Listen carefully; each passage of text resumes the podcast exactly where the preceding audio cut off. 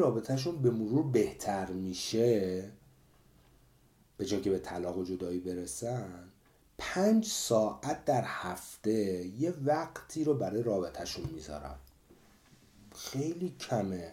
پنج ساعت در هفته برای رابطه مشترک پس چیز زیادی نیست.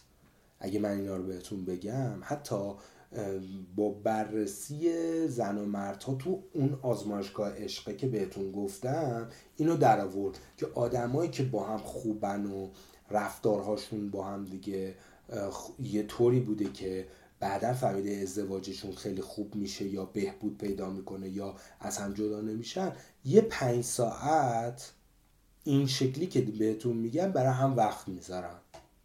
و اتفاقا هر کدوم اینا رو هم اگه انجام بدید رابطتون خیلی تغییر می‌کنه. این قول میدم که رابطت عوض بشه. اولیش چیه میانگینش هم گفته بعد عددارم من براتون در آوردم که دقیقا هر کدومشون حدودا چقدر میانگین ها. حالا مثلا من میگم یه دقیقه فکر نکنید حتما یه دقیقه است. خب. میانگینه. اولیش خدافزیه یعنی چی؟ یعنی جان گاتمن دید آدمایی که رابطه موثری دارن موقعی که صبح پا میشن برن سر کار یا از هم جدا بشن و خدافزی می‌کنن از هم اینا میان یه وقتی می‌ذارن برنامه روزشونو به طرف مقابل میگن. یا اون آدمه جویا میشه برنامهشو. امروز چیکار می‌کنی؟ برنامه امروز چیه؟ اون طرف هم میگه امروز میرم سر کار بعدش میرم ماست و خریدای خونه و شیر و چه می‌دونم خوراکی اینا می‌خرم و یا امروز این قرار رو دارم میرم ساعت سه جلسه دارم ساعت پنج اینجوریه. کلیاتشو اونا که می‌دونن. خب برنامه هدفشون از اون روز رو به همدیگه میگن و از هم جویا میشن. برای این گذاشته دو دقیقه حالا شما بگم بین دو تا چهار دقیقه خیلی سریع تو تیترای کاراتو بگی. یا اون شما که مثلا یکیتون میره سر کار اون یکی صبح خوابه فرصت خدافسی ندارید یا با هم دوستید در ارتباطید میشه این کار رو انجام داد که شب قبل بگه. من فردا بر... فردا برنامه چیه؟ فردا من این کار این کار این کار می‌کنم. گفته که دو دقیقه و پنج روز در هفته این کارو میگردن جمعا میشه ده دقیقه. جمعا. وقتی میگیم در هفته پنج ساعت ببین چقدر راحته.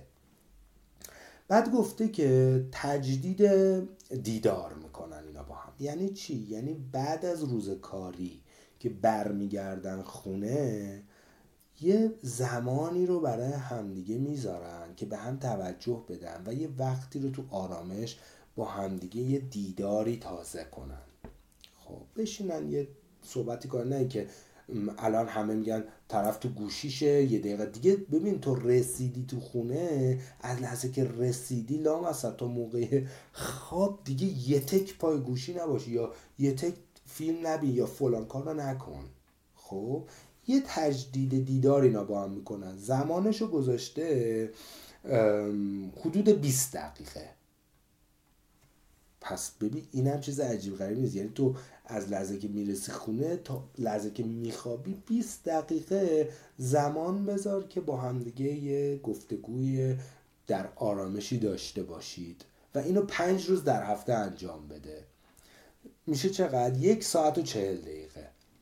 اینم یک ساعت و چهل دقیقه در هفته.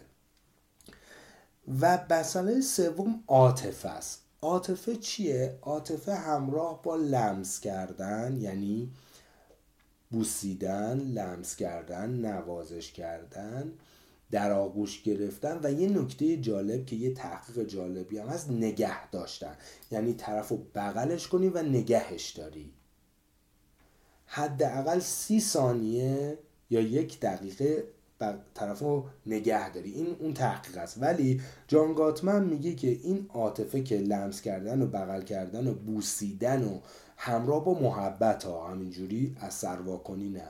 این اتفاق پنج دقیقه در روز و هفت روز هفته. اون دوتای قبل پنج روز در هفته. اینو گفته پنج دقیقه در روز و هفت روز هفته. این هم میشه سی و پنج دقیقه در هفته. می‌بینی چقدر ساده است؟ خیلی جذابه و خیلی هم ساده. در طول روز پنج دقیقه وقت بذار که نوازش کنی با محبت ببوسی بغل کنی و نگه داری.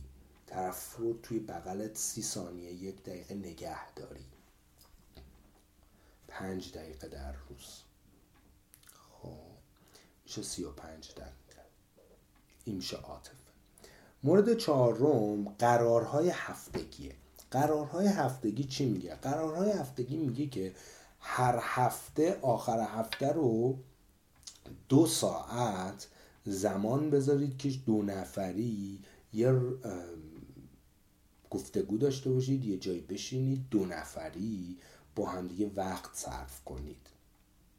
که این متاسفانه اتفاق نمیفته امروز که می‌بینم مثلا آخر هفته که میشه همیشه برنامه های خانوادگی می‌ذارن یا بچههایی که با هم دیگه در ارتباطن میگن که زنگ بزنیم بچه ها بیان دور هم باشیم. اصلا اینا یا میرن مهمونی یا مهمون میاد یا دور همی میرن. همش توی جمعن. حتی وقتی میرن مسافرت حتما باید دو نفر سه نفر ده نفر دیگه هم باشن.